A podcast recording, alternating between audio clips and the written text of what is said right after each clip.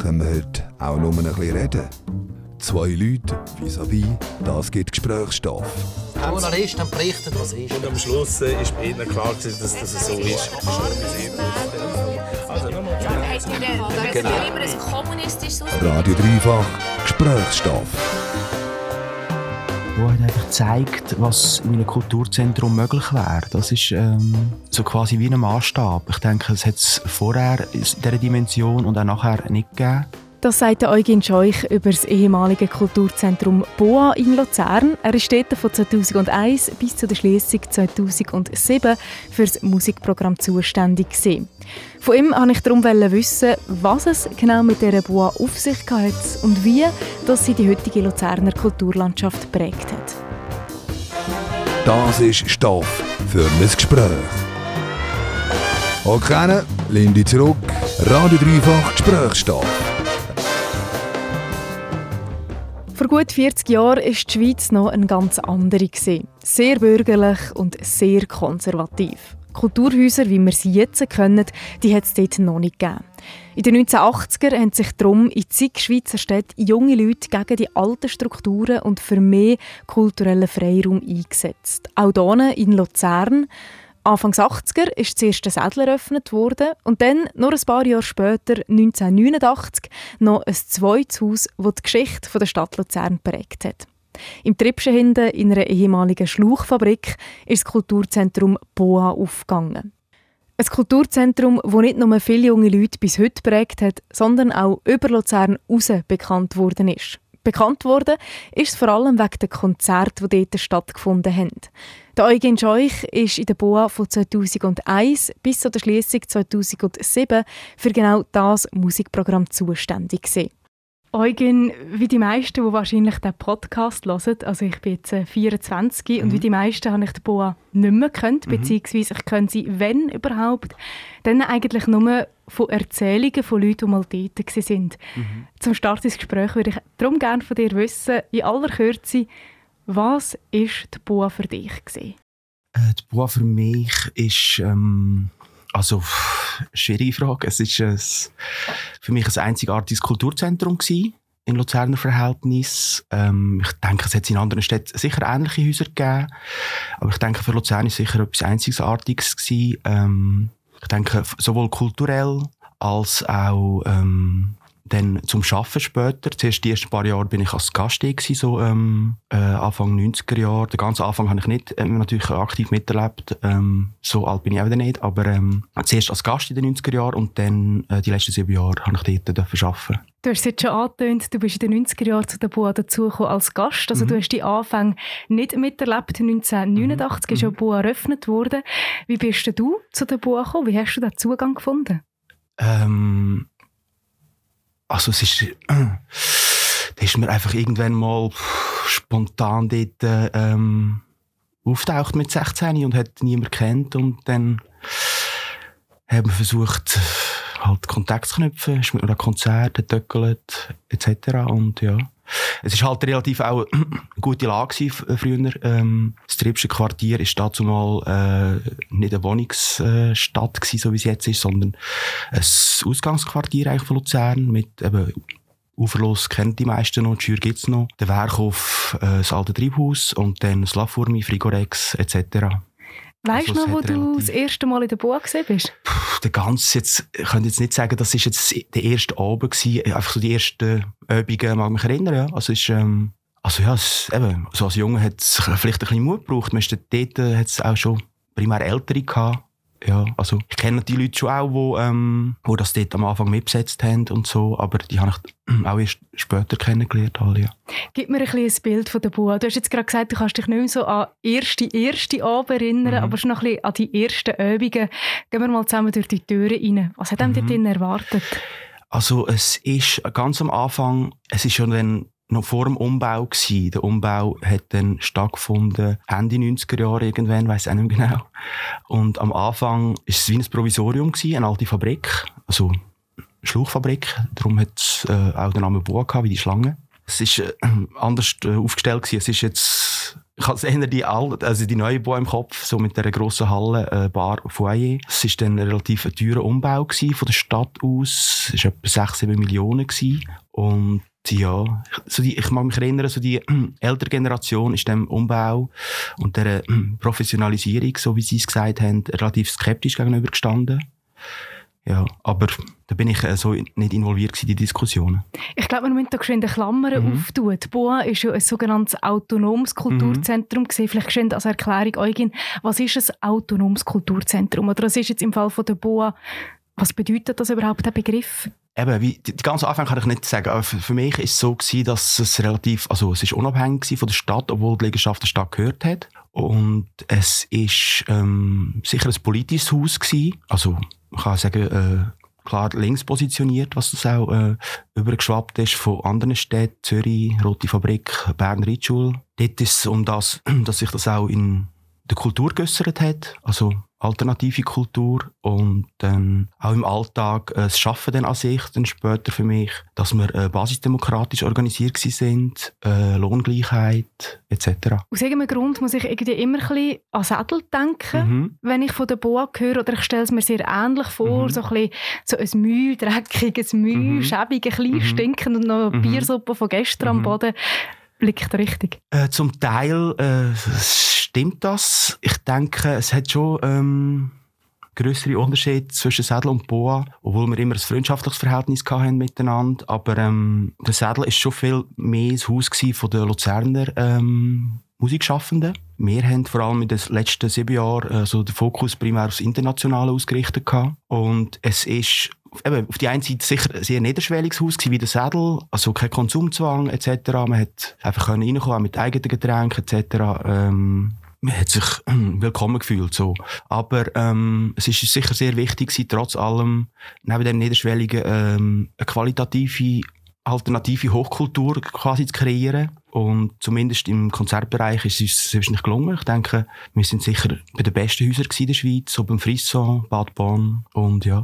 Zu der Musik kommen wir jetzt mhm. schon mal so ein Stückchen weit. Du bist ja von 2001 bis mhm. 2007, also bis zu der Schließung, bist du der Booker genau. von der BOA. Wie bist du überhaupt zu diesem Job gekommen? Das ist so mehr oder weniger ein schleichender Prozess gewesen. Ich habe mich zuerst eigentlich beworben für eine 10% Stelle dort. Ähm, das geheißen, äh, Gesellschaft, Kultur und Politik, äh, Literatur und Politik, sorry. An dieser Stelle ist das Interesse relativ gering gewesen. Es sind nur zwei Leute, die sich beworben haben und ich habe Glück gehabt, dass ich mich auch durchsetzen gegen die andere Person. Und ja, das war ein 10% Pensum gewesen. Ich durfte eigentlich eine Veranstaltung machen im Monat. Wie gesagt, das ist, ähm, Diskussionsrunden gewesen. Ähm, dort war das grosse Thema gewesen, zum Beispiel die sogenannte Antiglobalisierung, Chiapas, Mexiko und ja, solche Übungen. Ein halbes Jahr später ist dann die Musikprogrammation neu ausgerichtet worden und da habe ich mich beworben und ja, dann das bekommen. Du redest jetzt gerade von 10 Prozent, die du mhm. dort gearbeitet hast irgendwie geht etwas mit dem Kopf noch nicht mhm. so ganz auf. Und zwar, dass du in dem Fall scheinbar nicht so viel dort geschafft hast. Gleichzeitig mhm. aber bis heute noch sehr aktiv bist und auch ein Gesicht von dieser Bua mhm. von Anno damals bist.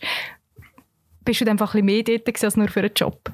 Ja, das sowieso. Aber die, die 10% sind eigentlich nur eben für die Stelle gewesen, äh, eben, äh, Literatur, Gesellschaft, Politik. Dann äh, die Musikprogrammation war dann 60% gewesen. Und ja. Und hat man dort auch so ein bisschen fast schon gelebt. Definitiv. Ich denke, für viele ist es wie ein zweites gewesen. Ich glaube, für, denke, so ab 30 heute bis aufwärts haben dort viele äh, unzählige Übungen verbracht. Viele sind auch politisiert worden. Auch heute Leute, die im Parlament sind, bei der SP etc., sind dort sozialisiert worden und politisiert worden. Ja, und sprichwörtlich habe ich dort wirklich dann auch zwei Jahre im Backstage gewohnt. Das auch. Erzähl. Äh, ja, das hat sich irgendwie so ergeben. Ich habe dort ähm, dazu mal in besetzten Häusern gewohnt, in der Stadt Luzern. Zuerst im Kaufenweg, ein paar Jahre neben dem Coop und dann noch kurz in der Steinerstraße. Und wo das Ganze zusammengebrochen ist, habe ich dort äh, quasi in der Bua wohnen, im Backstage. Die Auflage war einfach, gewesen, dass ich dann einfach muss, ähm, alles putzen nach den Bands, die dort äh, gewütet haben an diesen Backstage-Partys. Ja. Apropos Bands, die gewütet haben mhm. bei den Backstage-Partys. Was ist so dein beste Konzert in der Boa, wo du dich daran erinnern kannst? Äh, ich könnte jetzt schwierig sagen, eins. Also, es gibt verschiedene Ebenen. Ich denke, ähm, es hat wirklich kulturelle Highlights gegeben für mich persönlich. Jetzt so äh, Mark Ribot, Ceramic Dog oder Silver Mount Zion, äh, Memorial Orchestra, Cat Power etc. Dann hast du auch noch viele so ähm, atmosphärische Sachen gehabt. Ich habe dann äh, ähm, eine World Music Reihe initiiert, wo dort relativ äh, populär geworden ist.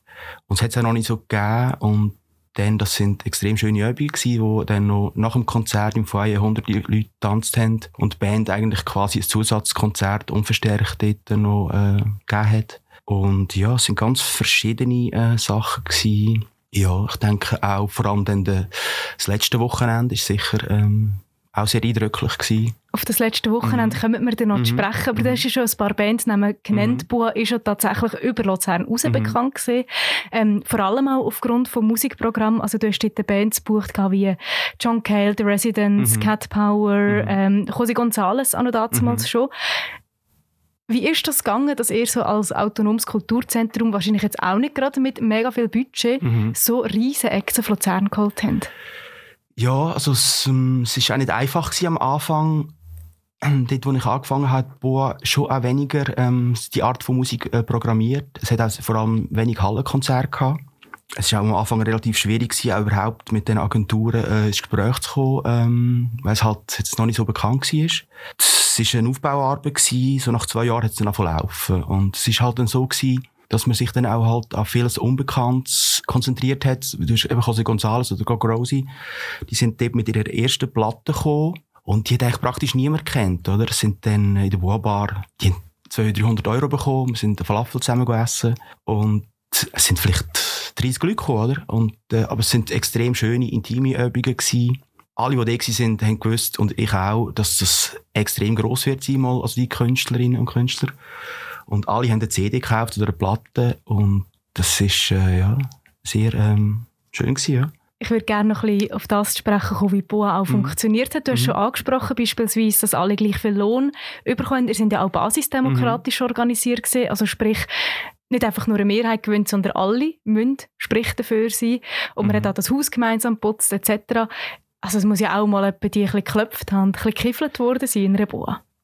Das ist sicher so, das ist sicher so. Das Gute war, dass wir äh, relativ ein gutes Team hatten, wo äh, die meisten vernünftig sind und wir das hätten ausdiskutieren Problem. Äh, klar, es hat Probleme gegeben wie überall, aber ich denke, äh, wenn es wirklich so weit gekommen ist, dann hat der Vorstand dann äh, manchmal halt das Machtwort äh, sprechen. Also wir haben einmal in der Woche haben wir einfach eine Sitzung gehabt, Betriebssitzung, und dann einmal im Monat eigentlich alle zusammen mit dem Vorstand. Und dann eines im Jahr dann noch mit dem Verein. Und dann ist eigentlich alles so quasi besprochen worden. Und dann noch eines, äh, noch kurz zum Budget, das du gesagt hast, habe ich noch äh, antworten, ist, wir haben etwa äh, 220.000 jährliche Subventionen gehabt. Und das haben wir eigentlich, das Ziel ist eigentlich dass wir das eins zu eins äh, ins äh, Programm reinstecken, oder? Und ja, darum sind unsere Löhne dann auch nicht unbedingt sehr hoch gewesen. Also, das Maximum, das ich dort äh, verdient habe in der Boa, war 2'500 Franken. Gewesen. Und das sind eben zum Teil zehn Übungen gewesen, äh, Anlässe, die ich veranstaltet habe. Ja. Aber es, mir ist immer wichtig gewesen, dass ähm, eben die an der Bar oder dann im Putzteam oder in der Technik etc. den gleichen äh, Stundenlohnansatz haben.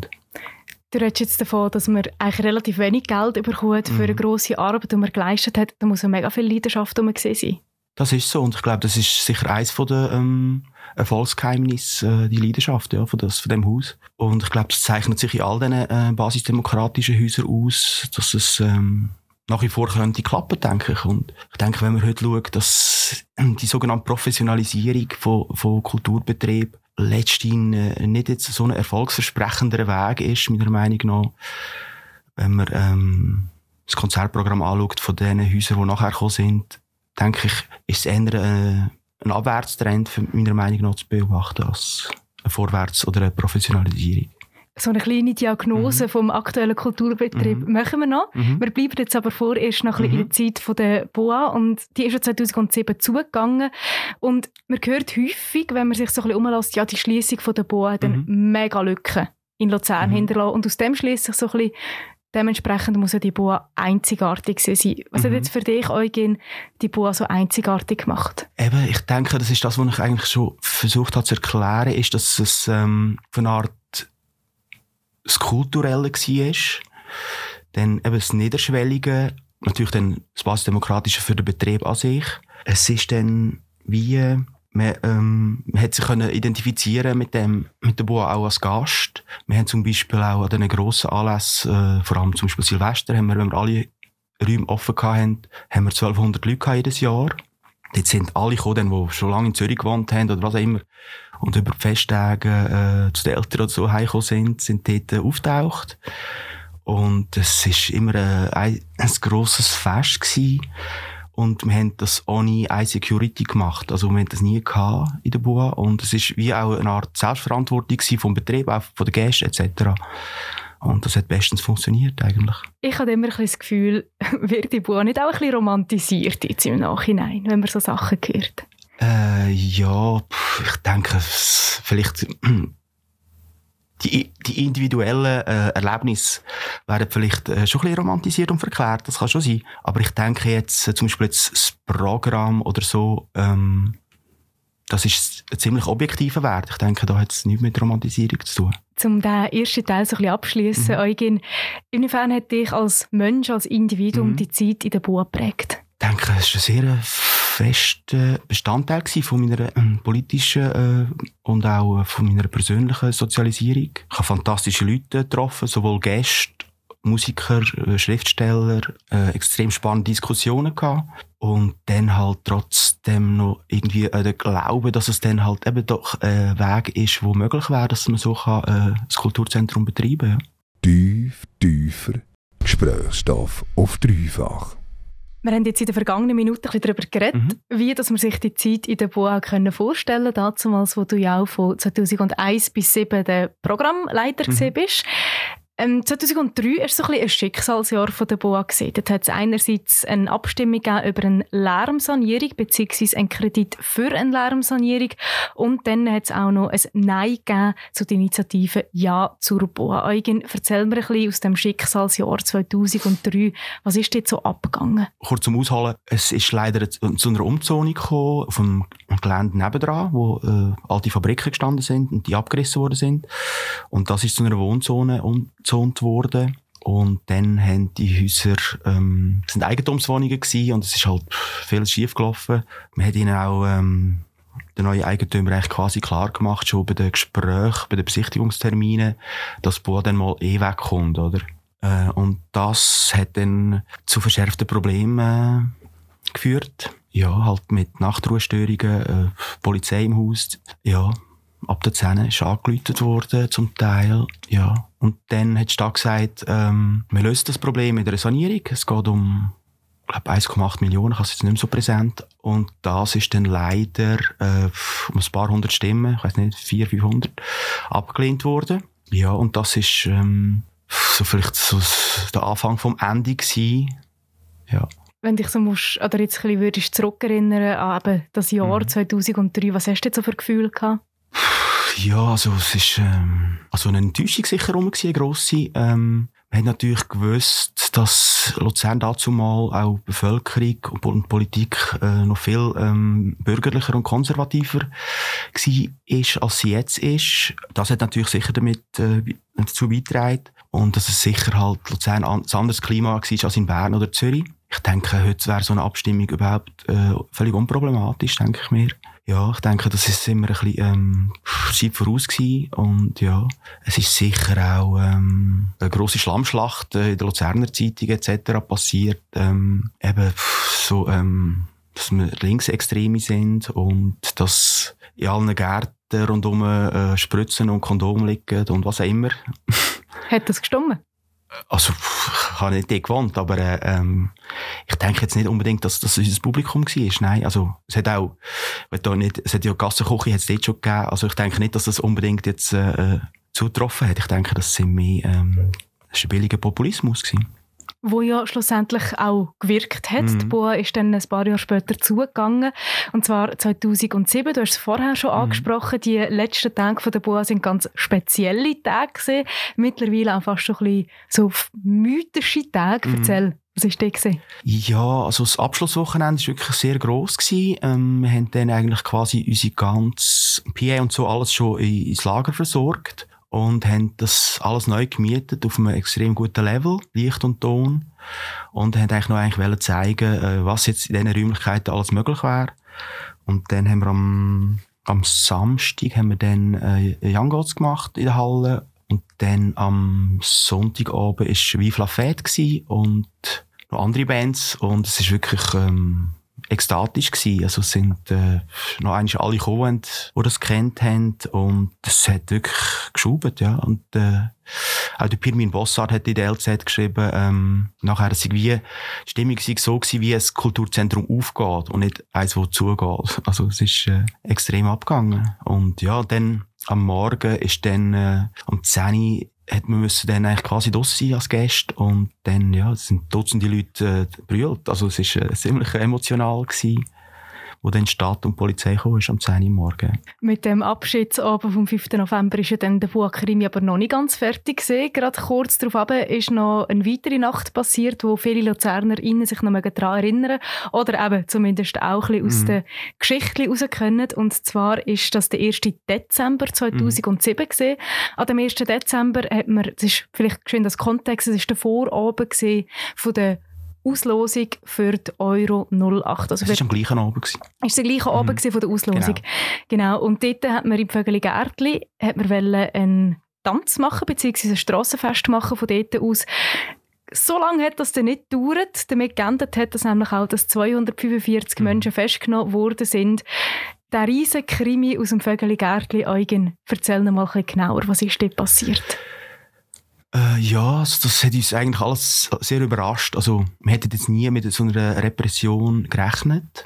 Also, wir haben uns dort besammelt und also, es wäre natürlich äh, völlig äh, friedlich gewesen. Es hat äh, Traktoren gehabt mit Soundwegen etc., Essens- und Getränkewagen. Äh, äh, wir haben eigentlich primär aufmerksam machen, dass es jetzt äh, nicht das Ende der Geschichte ist jetzt mit dieser Schließung, sondern dass etwas muss passieren in dieser Stadt und weitergehen. Und ja, aber wir sind dann halt gar nicht aus dem Vögelgärtchen rausgekommen, weil das dann umgestellt, umgestellt war mit äh, ein paar hundert Polizisten und Kastenwagen. Und dann äh, sind, ist einer nach dem anderen gefüllt worden, die, die nicht haben können, rechtzeitig fliehen und, und sind in die Sonnenbergtunnel gebracht worden und haben dort die Nacht verbracht. Ja. Es ist nicht so, dass ich äh, noch nie an einer Demonstration gewesen wäre, aber es ist irgendwie sehr ähm, ernüchternd gewesen, dass es äh, in, in der Heimatstadt kann passieren und ich glaube, das hat viele äh, nachhaltig auch erzürnt und auch bei vielen äh, noch eine Politisierung äh, ausgelöst, äh, dass man das eigentlich ähm, völlig unnötig äh, kriminalisiert. Ja. Also wir haben gar nicht gewusst, was einem erwartet. Wir sind eben alle dort in die Zellen äh, gebracht worden und dann, äh, dann gegen Morgen 6, 7 äh, wieder ganz an verschiedenen äh, Orten von der Stadt, gewisse in Kriens, gewisse in Emmen, damit man sich nicht, nicht können, äh, sammeln und äh, ja. Ich habe schon Geschichten mhm. gehört, dass dann äh, die Leute nicht aufs WC haben dürfen. Also es gibt ja das ist möglich, ja, das ist sicher möglich. Das ist, äh, es sind ja eben ganz unterschiedliche äh, Ohr gewesen, weil es, relativ, eben, sind, wie du gesagt hast, knapp 250 Leute gewesen. Also das weiß ich schon auch. Es sind äh, zum Teil schwangere Frauen dabei gewesen. Eben, dass sie sich haben müssen ausziehen und so, habe ich auch gehört und so. Ja. Also völlig unnötige Schikane halt, logisch. Ja. Aber jetzt eben eigentlich nicht um Inhalt gegangen, sondern einfach mehr ähm, um äh, Repression und um das Kriminalisieren und um den Leuten eigentlich Angst zu machen und das auch die Bewegung brechen halt, oder? Welche Bewegung? Es hat dann eben die Aktion Freiraum hat das geheissen, ähm, wo halt verschiedene Leute ähm, andere Räumlichkeiten etc. Ähm, eine andere Kulturpolitik gefordert haben. Seit mehreren Jahren gibt es jetzt Boa nicht mehr. Es mhm. gibt aber Boa im Exil. Mhm. Boa im Exil, das ist 2007 eigentlich gerade auch nach der mhm. Schließung gegründet worden. Du bist da auch mit dabei, Eugen. Mhm. Ähm, auch mit der Idee, dass wir jetzt die Boa-Konzerte halt in anderen Kulturhäusern veranstalten. Erzähl ein bisschen mehr darüber, wie sind ihr dazu gekommen, Boa im Exil zu gründen? Das erste Boa im Exil-Konzert hat gerade stattgefunden, dann am nächsten Tag, also am Sonntag ist noch das letzte Konzert in der Boa gewesen, und am Montagabend haben wir das erste Boa im Exil-Konzert ähm, gerade nebendran in der Bar äh, 59 gemacht, Caliphone. Es ist irgendwie ähm, für viele klar gewesen, dass das irgendwie dass wenn sie schon äh, das Haus nehmen, dass wir uns äh, nicht äh, die Kultur oder die Musik, äh, die wir äh, gerne hatten, nehmen alle Häuser haben wieder eine andere äh, Art von, äh, von Programmieren und wir haben uns dort nicht so repräsentiert gefühlt äh, und dann haben wir gedacht, äh, wir probieren es halt einfach so. Und ihr seid bis heute aktiv mit im Exil, obwohl so viele junge Leute, wie eben zum Beispiel ich, die Boa gar nicht mhm. miterlebt haben. Mhm. Warum sind ihr immer noch unter dem Namen engagiert? Das hat sich einfach so entwickelt über jetzt die Jahre. Es ist, äh, also hat ja keinen Sinn gemacht, jetzt den Namen zu, zu wechseln und ja, ich denke, ähm, denke es funktioniert gut. Äh grundsätzlich. Es ist äh, immer noch ein Treff von Leuten, die ähm, dazu mal in der Boa verkehrt haben, aber auch viele, die das überhaupt nicht kennen und äh, aber jetzt vielleicht äh, eine andere Art von Musik entdecken. Da könnte man jetzt aber ganz böse sagen, mhm. ja, er hätte euch doch einfach können, in einer anderen Kulturhaus den Job als Musikprogrammierer mhm. suchen und da bräuchte so Boa im Exil nicht. Ja, das ist eine berechtigte Frage. Also, am Anfang ist es ja schon so, dass wir hätten ja grundsätzlich können, eins zu eins in Südpol zügeln aber das haben wir abgelehnt Ähm, das wäre in dieser Zeit auch gar nicht realistisch gewesen für uns. Und ich habe dann auch Angebote bekommen vom Philipp Bischof, vom damaligen Betriebsleiter, dass ich die Stelle haben könnte. Aber ähm, für mich ist klar gewesen, dass ich nicht in Luzern bleiben und Genau, und somit hat sich das für mich erübrigt. Und die anderen haben, äh, sind eh nicht so im Konzertbooking tätig gewesen. Die haben einfach sonst äh, mir mitgeholfen, äh, die Veranstaltungen dann durchzuführen, ähm, wo ich äh, nicht mehr in Luzern gewohnt habe.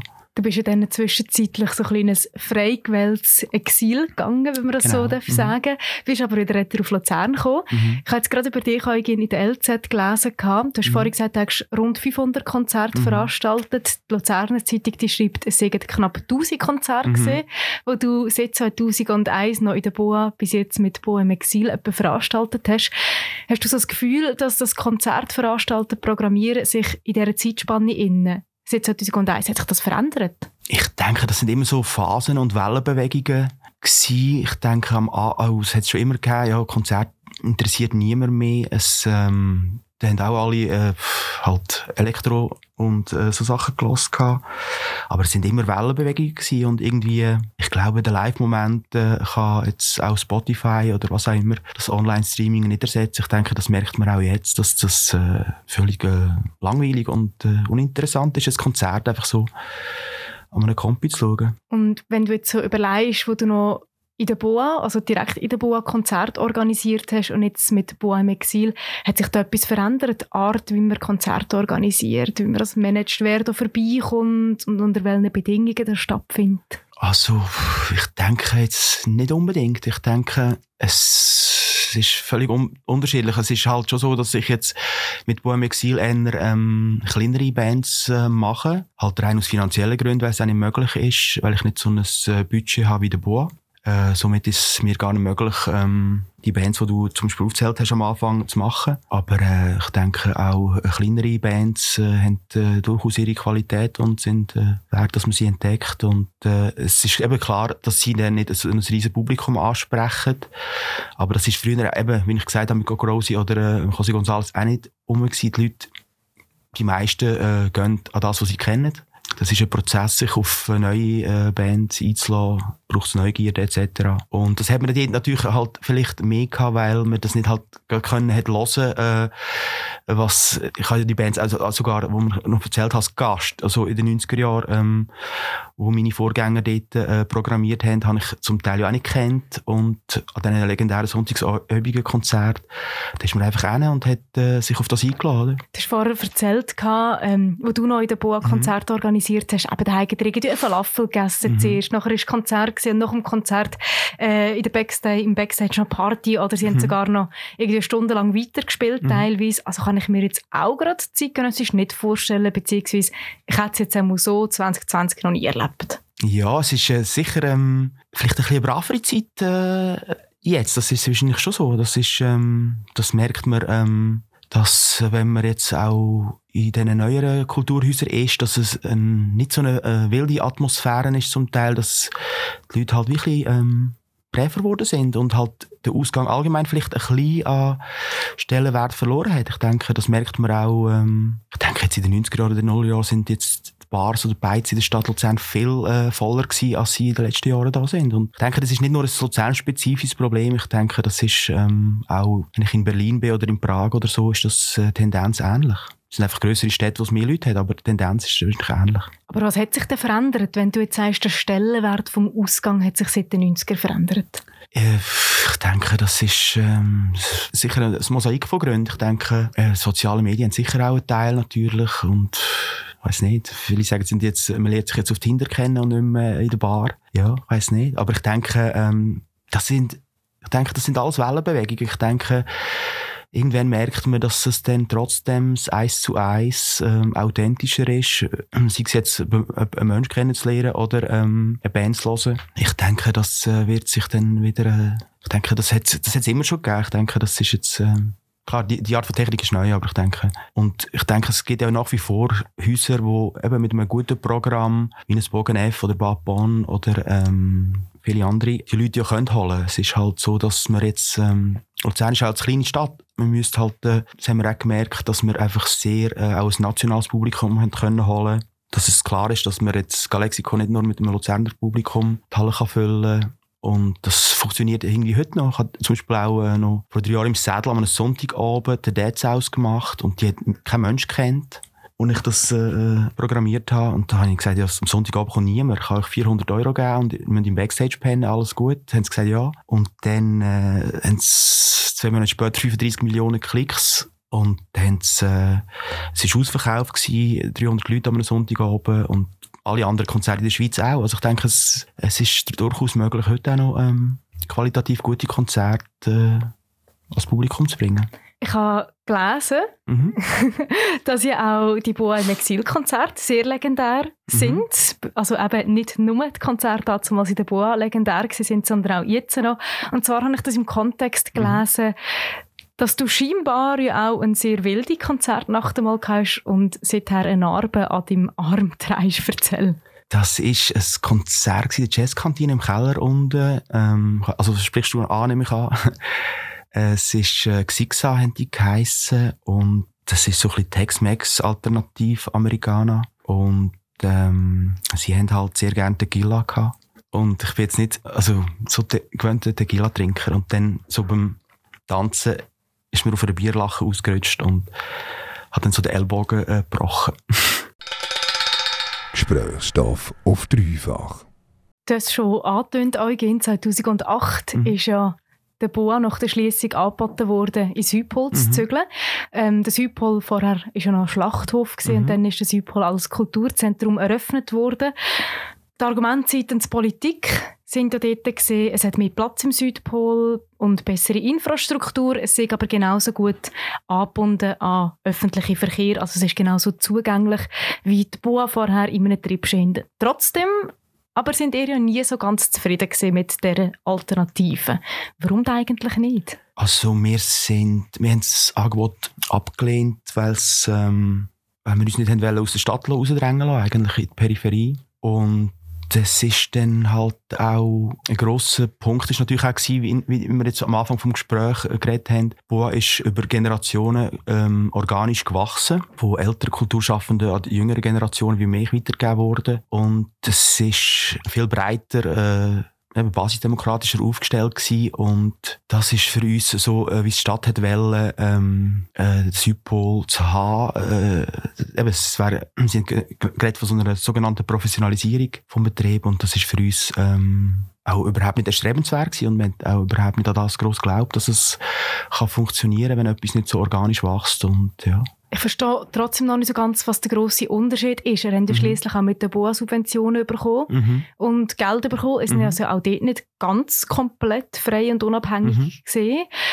Was ist jetzt genau beim Südpol so anders gesehen? wie gesagt, also, es wäre für uns gar nicht möglich gewesen, dass äh, wir hätten ja grundsätzlich in der Bois bleiben und darum wäre es äh, irgendwie wie völlig widersprüchlich gewesen, wenn wir das Angebot angenommen hätten, oder?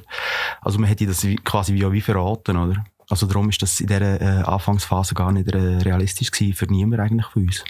Gleichzeitig aber haben wir ja auch die Aktion Freiraum gehabt, wo sich ja immer wieder eben für genau so einen kulturellen Freiraum einsetzt. Mhm. Und das wäre in dem Fall das Hypol gesehen. Ja, aber eben, ähm, das Südpol ist nicht ein selbstverwaltetes äh, autonomes Kulturzentrum, wie du das am Anfang äh, Boa tituliert hast. Und das hat die Stadt auch nicht wollen, dass es ein Südpol wird. Also, und ja, das sind schon zwei komplett verschiedene Sachen. Und in dem Fall ist auch nie so die Überzeugung wo man gesehen, wenn wir Ja sagen zu einem Südpol, können wir ihn von innen heraus verändern und etwas Lässiges machen, wo immerhin ein Stück weit näher an eine alte Boa herkommt. Also das hätte man sicher können probieren und ich, also ich denke auch jetzt, dass jetzt die, die dann angefangen haben, ähm, der Christoph Lindner hat das, also mit dem Booking angefangen als erster Booker und der hat das sicher auch probiert und der hat ein sehr gutes Booking gemacht. Problem ist, ähm, dass es einfach nicht funktioniert hat, dass die Leute nicht gekommen sind. Er hat dann von einem Post-Trauma geredet und das ist einfach überhaupt nicht akzeptiert gewesen, die Leute sind nicht gekommen. Du hast zum zehnjährigen Jubiläum von der Schließung Mhm. von der Boa ein Interview in der Luzerner Zeitung gegeben und Mhm. dort drinnen sagst du, Zitat, die heutigen Kulturhäuser werden nicht mehr erkämpft, sondern quasi von Anfang an städtisch-institutionell organisierte Häuser. Das ist ein großer Unterschied. Kannst du mir den Unterschied ein bisschen genauer erklären? Ähm, ja, das habe ich jetzt schon probiert eben bei dieser Frage. Ich denke, es ist natürlich schon etwas ganz anderes, wenn, wenn du eine Vollversammlung hast von 100 Leuten, die ihre Wünsche artikulieren etc., ähm, eben, sei es im politischen, sei es im kulturellen, eine Partizipation haben am, und auch Identifikation am Betrieb, am Haus und das ist jetzt halt leider bei diesen Häusern sehe ich jetzt weniger.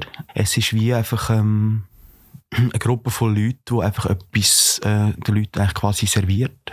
Mir ist vor allem so das Wort erkämpft. Mhm. Die Kulturhäuser werden nicht mehr erkämpft. Das ist mir so ein bisschen ins Auge gefallen. Also was verstehst du unter dem Erkämpfen?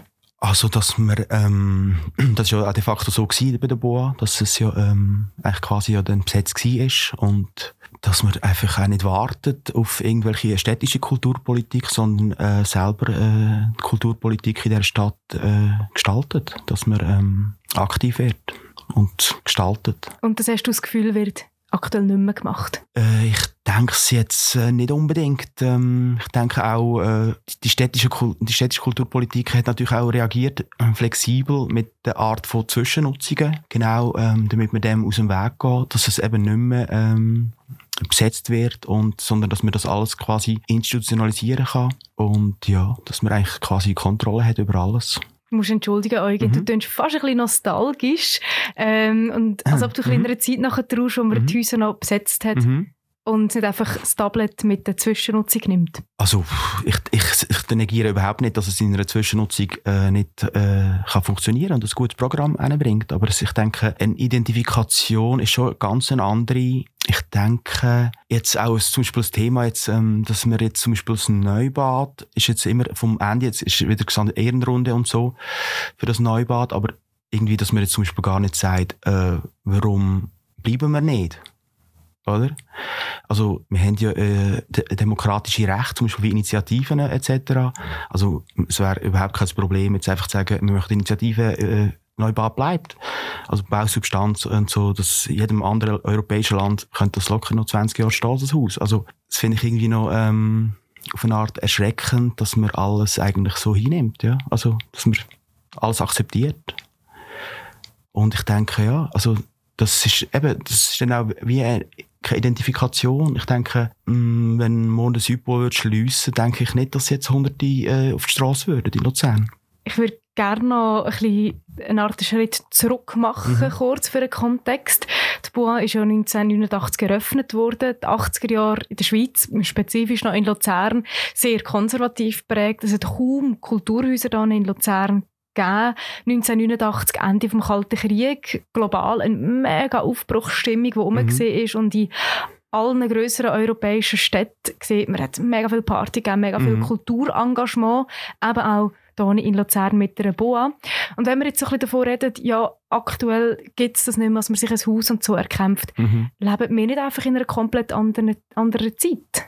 Ich denke schon, aber das ist immer eine komplett andere Zeit. Ich denke, die 60er Jahre, 70er Jahre, 80er Jahre, 90er Jahre, die sind alle immer komplett anders gewesen. Und ich bin ja erst klar, äh, auch in den 90er Jahren äh, politisiert und, äh, und äh, Musik äh, kennengelernt etc. Aber auch noch in den Nullerjahren, wo ich eigentlich auch immer noch relativ jung war, äh, ich habe mit 25 angefangen in der BOA.